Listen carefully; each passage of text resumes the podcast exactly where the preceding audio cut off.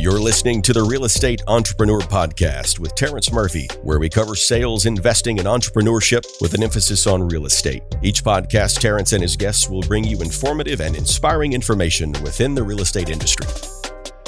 Welcome to another episode of Real Estate Entrepreneur with Terrence Murphy. Uh, start off with a quote. This one's short, and it says, "Teamwork is the fuel that allows common people to produce uncommon results." And so you need a team. But um, the brother I brought on today has got some really amazing information, something that I've really dove into with the commercial space. And uh, I want to welcome Yonah Weiss to the show today. Thanks for being here, bro. Yonah is a powerhouse with property owners' tax savings. As a business director at Madison Specs, a national cost segregation leader, he has assisted clients in saving tens of millions of dollars on taxes through cost segregation. He has a background in teaching and a passion for real estate and helping others. Yonah is a real estate investor. He is a host of the top podcast, Weiss Advice. It is my pleasure, Terrence. Thank you so much for inviting me on. Yeah, man, I'm looking forward to uh, building our friendship. Obviously, we'll start here, and then you just never know what what God's got in store in the future, man. So just tell us a little bit about your story. Tell us how you got in the space you're in, how you are involved in the real estate space, and just you know let us know who you are. Absolutely. I actually spent a, around 15 years or so as, as a teacher and doing many things in kind of the nonprofit world. And that kind of, I wouldn't say fizzled out, but it, it really transitioned a few years back, about five, six years ago, when I realized that I really need to do something more. I need to, to find, uh, first of all, a, a way to build more wealth, you know, for my, my family.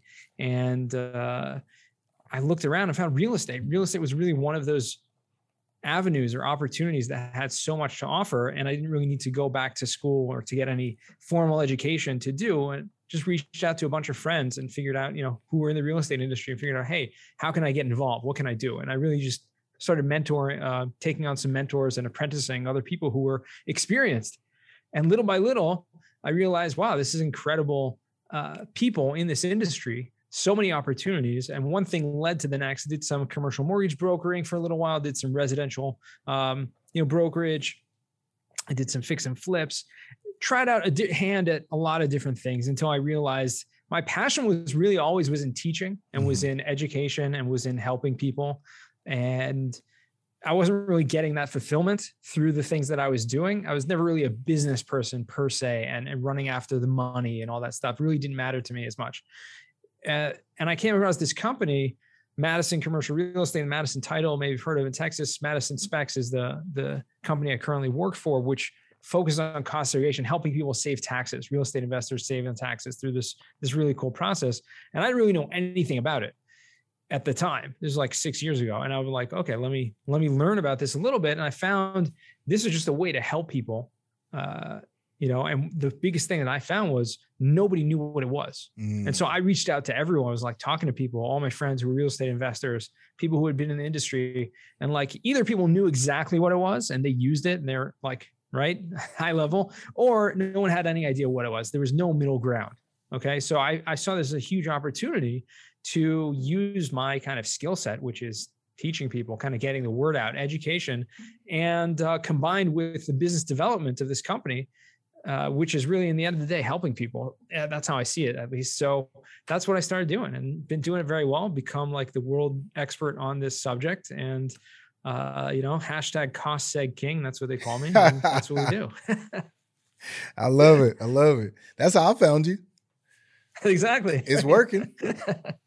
it works. Well, and like you said, it's a really a small community. People who buy multifamily around the nation. Obviously, I'm one of them. People who develop neighborhoods. People who um, are in this space doing those things. There's, it's really a small community. That you know, it's everything's referral based, relationship based, and yeah, that's how right. I found you, bro. You got a great name in the space, and I was like, I got to get this brother on the show. So, yeah, man, we're gonna dive into that. So, let's let's just break it down a little bit. Um, so you were investing, right? You were doing real estate, and you decided to start teaching and really creating this niche. Um, yeah is there anything about the investment space that you used to kind of pivot into this? Like, did you, hey, you know, these are some lessons that I took away from being an investor?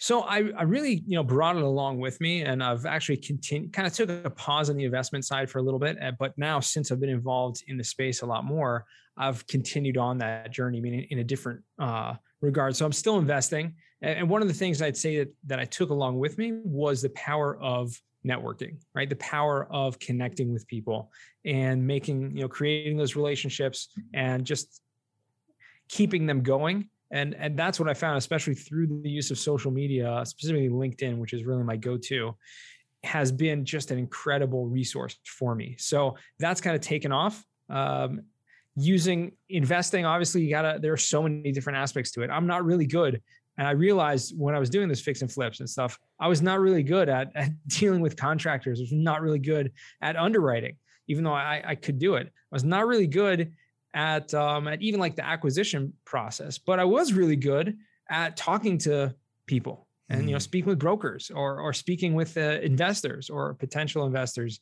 and so i kind of honed in in what my skill sets were and figured okay i got to partner up and find other people who are good at the other aspects and make sure that each person can bring their best. I love it. Have you read the book Who Not How? Yeah, that's yeah. that's a popular one. Yeah.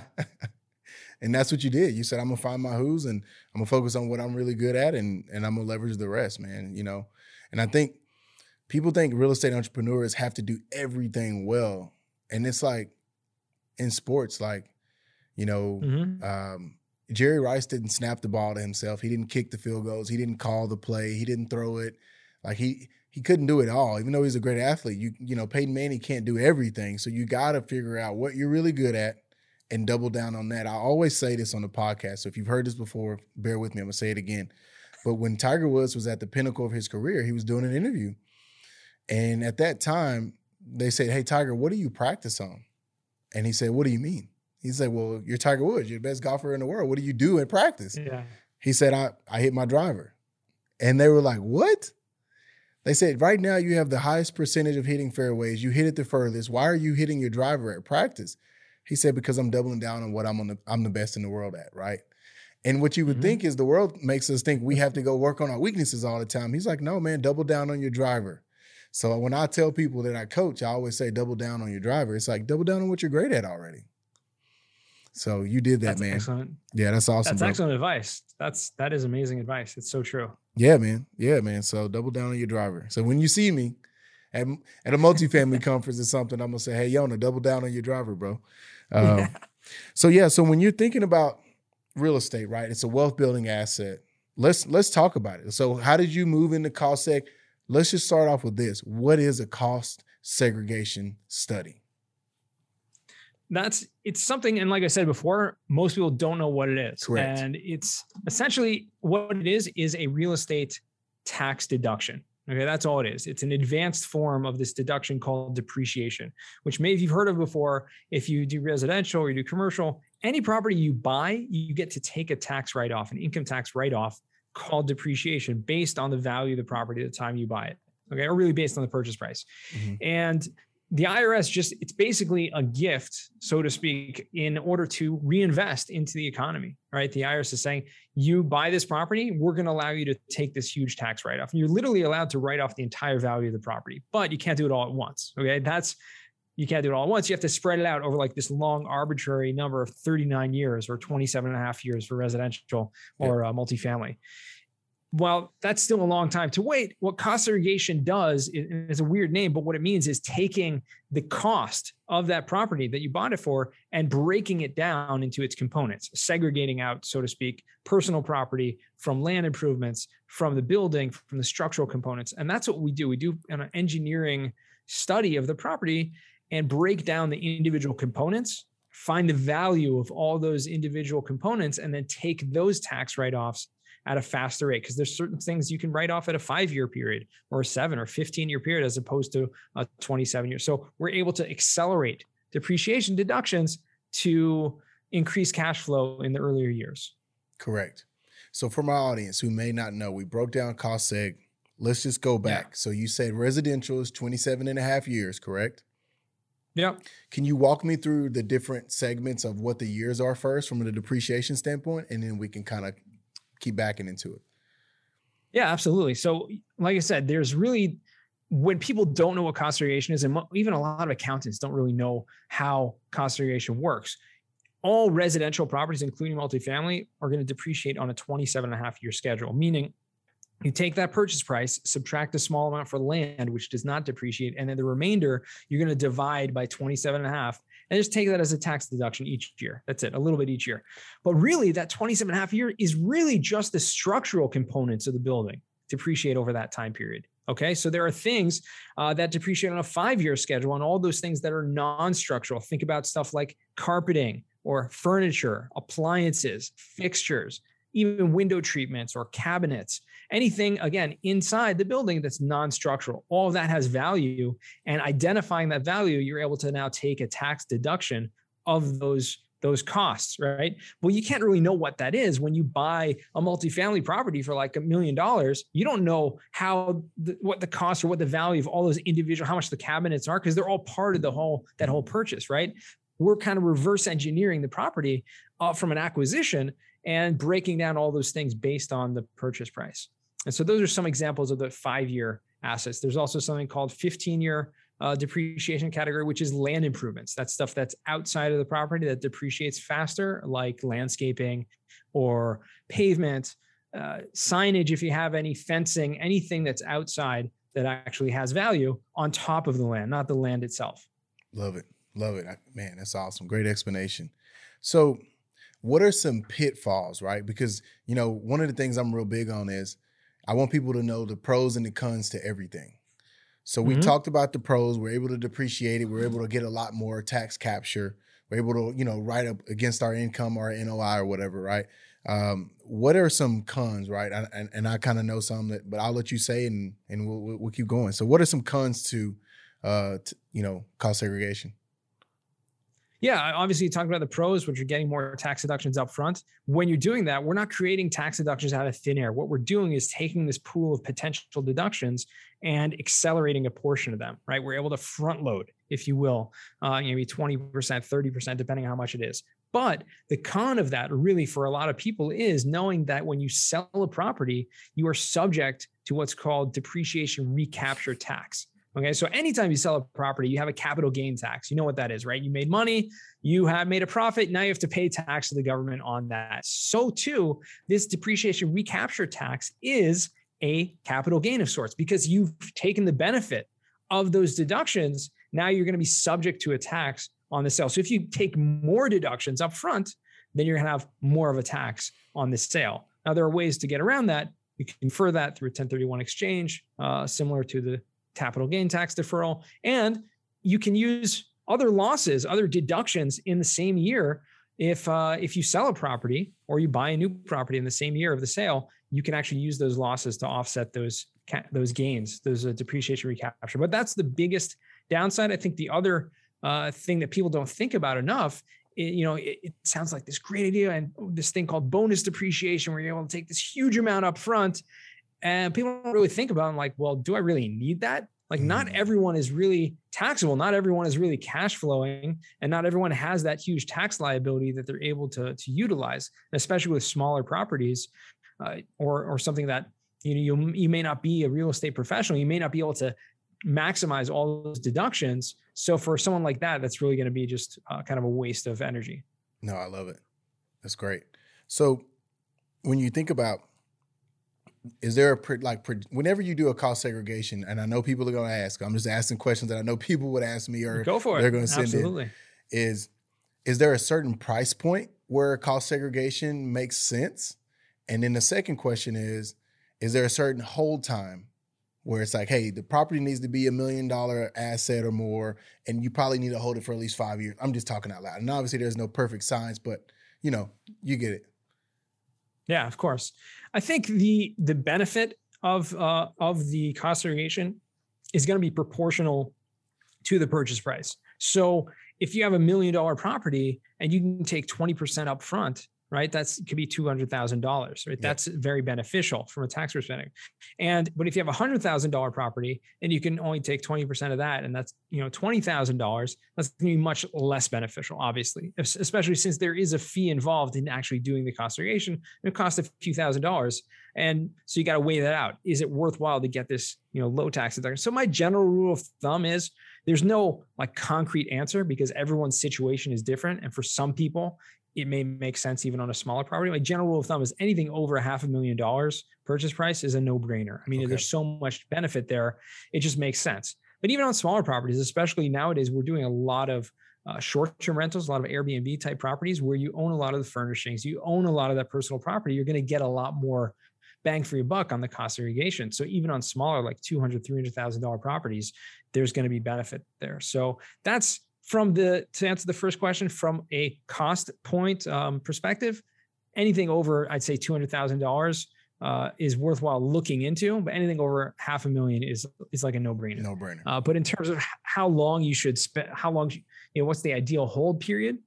Uh, again, everything always depends on the facts and circumstances, but generally speaking, anything over a two year hold yep. is really going to be beneficial because anytime that you're, if you're just buying, first of all, if you're doing a fix and flip, uh, this is something a lot of people don't really know. That's not considered a rental property. So depreciation and cost seg, which is really just depreciation, can only be taken on a rental property. But if you're just flipping something, that was never placed in service as a rental, you're not going to be able to take depreciation on that. You're not going to be able to do seg on it. But even if you're holding it for a short period of time as a rental, well, you're going to get the benefit. But if you go ahead and sell it after a year or, or two, you're going to be bit with that that recapture tax on the sale. So the benefit is going to be a, a less, uh, less, you know, a shorter period of time. Although now that I'm thinking about it, I mean, and recently, especially with recent news and inflation, how high it's going, you know, the time value of money of actually having cash in your hands, right, to reinvest and not have to give to the government. If they're giving you this option and you know how to make more money, I mean, any smart real estate investor knows if I can have this cash and I can deploy that today and make you know a, return of 10% or 20% or 30% on that in the next couple years. So i don't really care if you know if now i'm going to be subject to a tax in a, in a couple years from now. I'll figure that out later on smart investors may even benefit from having uh, even a short hold period. Hold period. No, I love it. I'm just writing notes, man. You got my mind going 100 miles an hour. Yeah, I, I talk fast. no, no, it's good though. It's good. And um, so I, I, have one more question. I know we're really diving deep into cost seg, but if you're holding a property, I've also had these conversations. Let's say you buy multifamily, you do a cost seg in the first two years, and you hold it for another five, six years. Does it ever make sense to do a cost seg again? And if it's a long term hold, is it like every five years, every three years, every seven years? What are your thoughts around that? Sure. So you're really only going to need to do a cost seg uh, once. It's a one-time thing in okay. most cases because you are you're depreciating the property. And you're setting that up, your depreciation schedule for the life of ownership. There you the go. only time it will make sense to follow up and do another cost seg is only when you're going to be doing major improvements. Mm-hmm. because those improvements like if you're doing a major value add right? Let's say buy a property for a million dollars and then a couple years later you do some renovations put in another two three four hundred thousand dollars.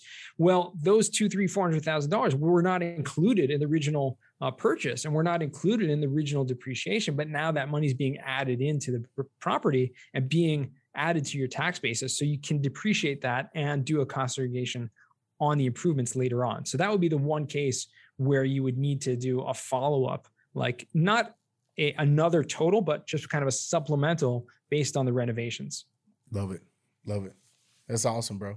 Is there anything else there that you feel like we need to cover on cost that we might not have? Um, you, yeah, you know, there is something I kind of mentioned in passing, but is an important topic. There's this thing called 100% bonus depreciation. Yeah. And, and what that is, it was a law that was introduced a few years ago with the tax reform that allows you to take 100% of those accelerated depreciation deductions in the first year. Wow. Now, that's something that has been just kind of blown up the real estate industry over the past few years since that was introduced. And that gives you a huge, you know, a huge tax write off right up front. And so that enables people to you know, basically pay zero taxes and just redeploy that money, buy another property, and keep scaling at a much faster rate. Uh, wow. Uh, one thing I will mention about that is that it's in the books right now, and the tax code is going to be starting to phase out. This uh, 100% is going to go down next year. So this year, 2022, is the last year to take advantage of the 100% bonus depreciation. Next year, it's going to go down to 80%, and then it's going to phase out 20% each year. So now will be the time, the last time that you can really maximize the benefit of cost segregation. That's why multifamily is so competitive right now. I mean, it's one of the reasons, yeah, for sure. Yeah, yeah, it's the best asset class in the world right now, in industrial too. I mean, you're getting 16, 17, 18 offers on a $50 million asset. It's crazy. It's ridiculous. It's crazy, bro. like this is what you see on a first time home buyer, you know, market, not a $50 million asset. So all right, brother. That's really good, man. That's really good. I mean, we that's that's awesome. So thank you for doing that. Now I want to jump into some of my questions. Um, I know you like, dude, you already been asking a lot of questions, but we got this one section talk. we got this one section called coming in hot. So I'm gonna rapid fire you. I'm gonna hit you with five questions real quick. You just answer them in one sentence or one word. You ready?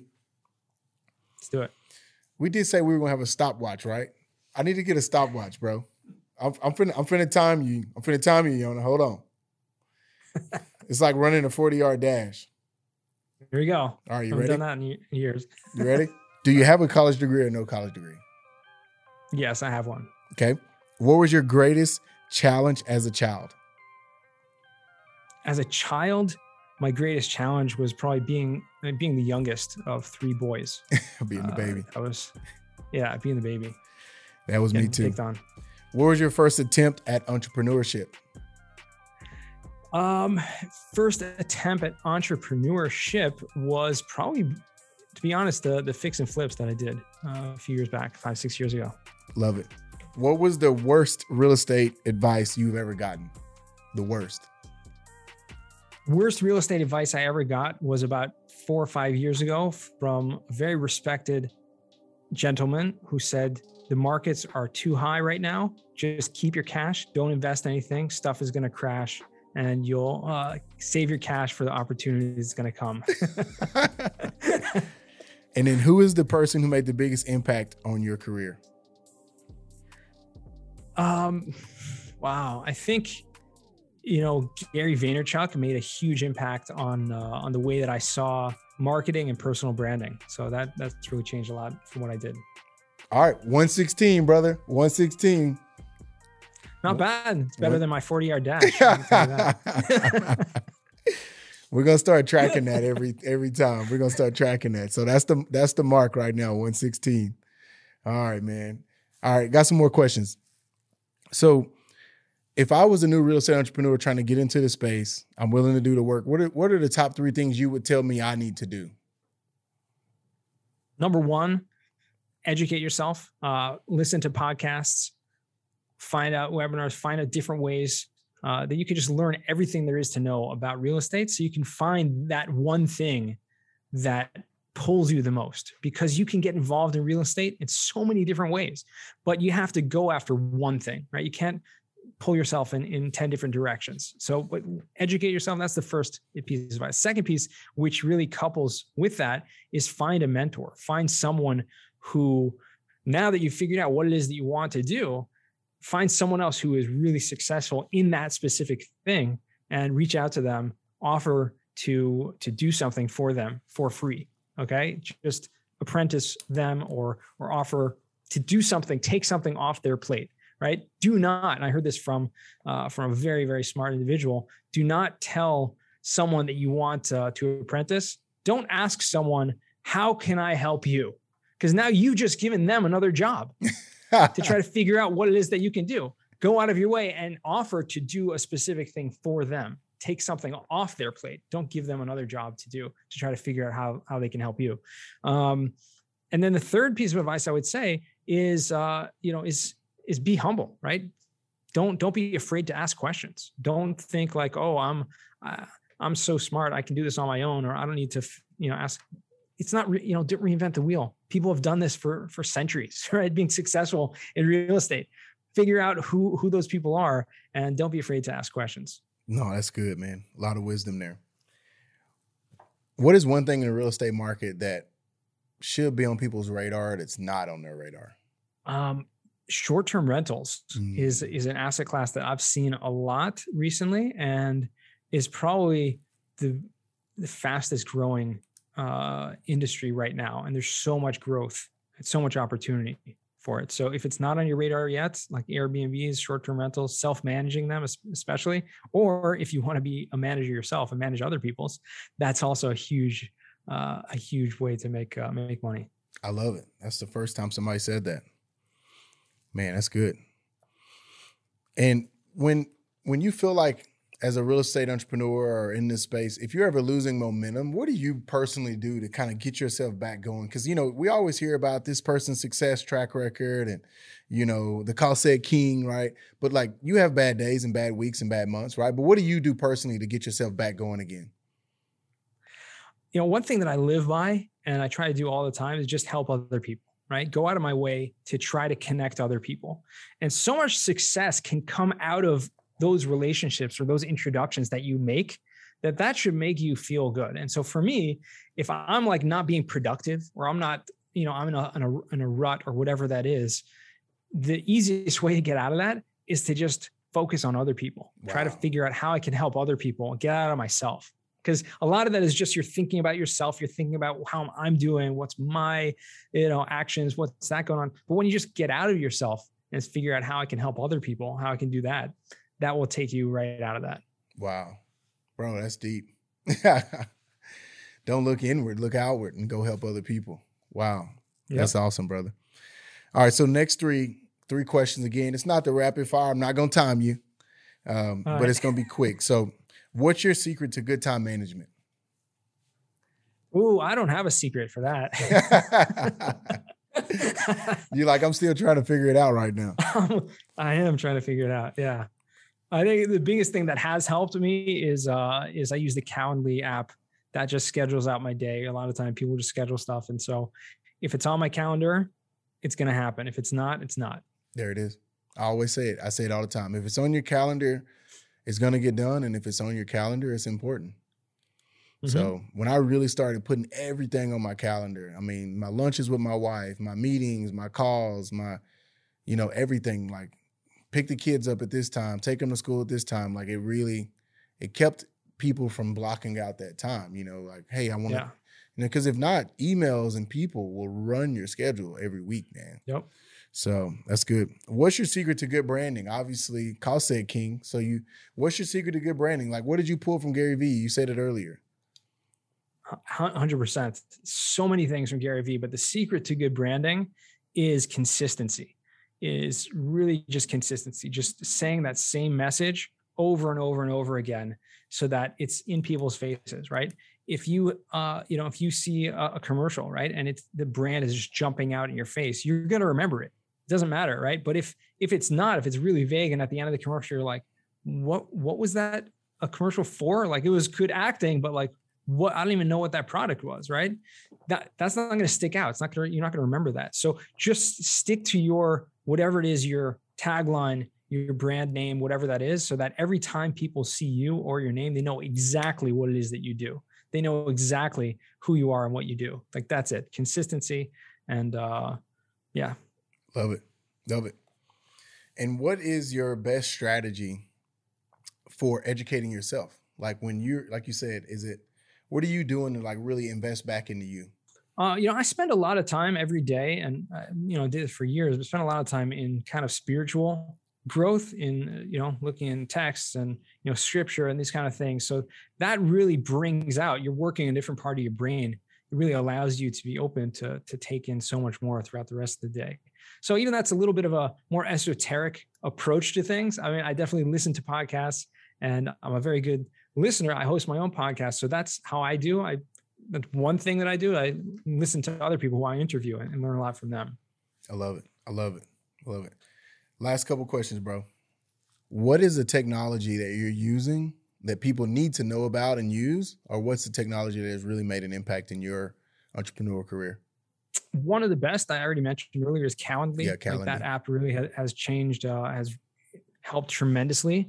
Uh, there's another you know, and LinkedIn has been another one that has uh, really helped me tremendously. There's another really new kind of fledgling business oriented, like B2B uh, social networking app called Bizfluence.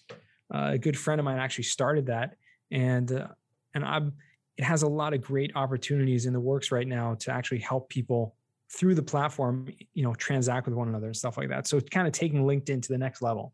Yeah. I mean, I love LinkedIn and you know, I had a really good community. But man, uh, happy congratulation, happy birthday messages, and then like the bots, man, we got to clean the bots up on LinkedIn, man. like I get a hundred million messages a week and I'm not trying to sound cool at all because they're just bots. yeah. But I'm like, Yep. man, it's just like, man, LinkedIn used to be so solid, and I just get drowned on there now. So, but I, I still do love LinkedIn. Like you said, it's professionals. There's not a lot of politics and arguing back and forth. It's just business. Let's just get to business. And I still remember years ago, it was right during the election. Somebody got on there talking politics, man, and the people on LinkedIn like jumped all over them. They're like, "Go to Facebook with that. Go to Twitter. Get the hell off of here with this. This is just business." And I was like, "Wow, you got to be careful on LinkedIn." Um, so, but yeah, man. Uh, last question: What's the craziest story you have in real estate? There was like this happened. Like, what's that? What's that like crazy story that happened in real estate? Um, wow, crazy story. Yeah, Let's, yeah. Uh, thankfully, I have not had many crazy stories. That- Good. That, that's tr- that's um, but I haven't been involved too much in the transactions. Wow, crazy story. You know, I'll tell you one interesting crazy story that maybe is a lesson that all of us can take. I had a guy who was owned a lot of real estate and he approached me about cost segregation. So we're going to take this lesson it's just from my business, but we can take this lesson in sales and in everything the guy came after me, like chasing me, like I really want to do this. Owned like 25 shopping centers, like shopping malls, like big properties, right? We quote him a price is huge, a lot of work. Quote him a price. He's like, no, no, half price. Like I can't spend that much. Like from the first phone call, wanted like a huge discount. To me, that was already a red flag. But I'm mm-hmm. like chasing, like, listen, this is gonna be like it's like a six figure, you know, a client. You know, we're gonna make a lot of money from. him. You know, chased him, like going after him. Finally, he signs up 21 properties signs up right? Let's do it. Okay. No communication nothing. Going back and forth. No answers. We got to do the site tours nothing. And then not even paying up right? We have a retainer up front. No not paying nothing. Ended up doing you know two proper two studies for him. Never paid okay? Mhm. then he comes back to me uh sorry i only want to do three in the end not 21 it's still never paid I had to literally drive to this guy's office and and pick up like wait there until he would actually give me a check. And I just saw the guy was totally out of control. His office looked like the biggest like like filing like his, everything was in paper like filing cabinets. Like he was running 21 shopping malls by himself wow. like, crazy. Like he didn't have property manager. He didn't have. It was crazy. And I was like, wow, this guy's out of control. Like I should have recognized that from the very Mm. beginning, that this guy was not someone I wanted to deal with. And so the lesson I learned from that really was, a lot of times we're we're kind of tempted by like, oh, this is going to be a big client. It's going to have a huge deal, like the potential, but you got to listen to those red flags that that pop up right at the beginning. And like, mm, this is too good to be true. Let's just pass on it. Yep. Yep. And that's so hard because, like you said, it's right there. And I can't tell you how many clients I've dealt with like that, that were multi million dollar ranch buyers or multi million dollar homes that just run you in the ground. And when it's done, you're like, man, I could have did 10, 15 other transactions dealing with that. Right. Yep. So, yeah, man. So I have all my guests recommend a book. And I always say, hey, why did you recommend this book and what did it do for you? And and you you send and sell like Serhant, right? Um, oh yeah. yeah. Wh- why did you recommend that book and what did it do for you? Ryan Serhant, if you haven't heard of him, incredible uh, entrepreneur.